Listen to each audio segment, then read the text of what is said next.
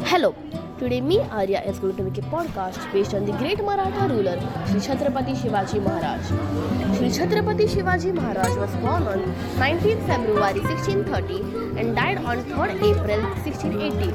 He was also referred as an Indian ruler and a member of the Bhosle Maratha clan.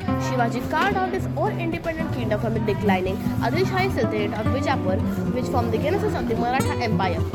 In 1674, he was formally crowned the Chhatrapati of his realm at Raigad Fort. Over the course of his life, Shivaji engaged in both alliances and hostiles with the Mughal Empire, the Sultanate of Golconda, the Sultanate of Bijapur, and the European colonial powers. Shivaji used the difficult terrain of Western Ghats to his advantage.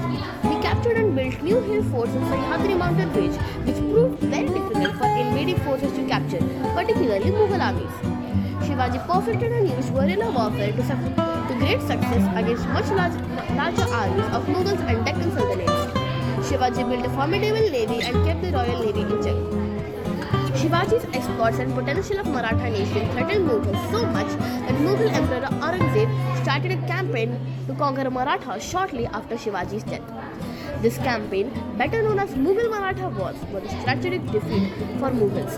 Aurangzeb failed to crush Marathas and this campaign had a ruinous effect on Mughal treasury and army.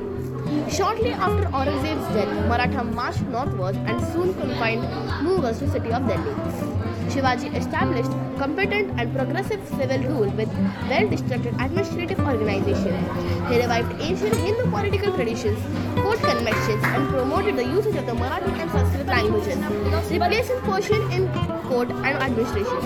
Praised for his chivalrous treatment of women by his enemies, Shivaji employed people of all castes in administration and army. Shivaji's legacy had varied by observant time. Contemporary English, French, Dutch, Portuguese, and Italian writers praised his exploits and flatulence.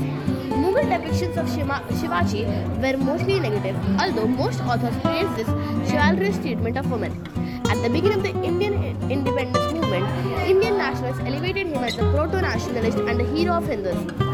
Bal Gangadhar Tilak painted him as the Apollo the operator. For Jyoti, Jyotirao Phule, he was a hero of Shudras.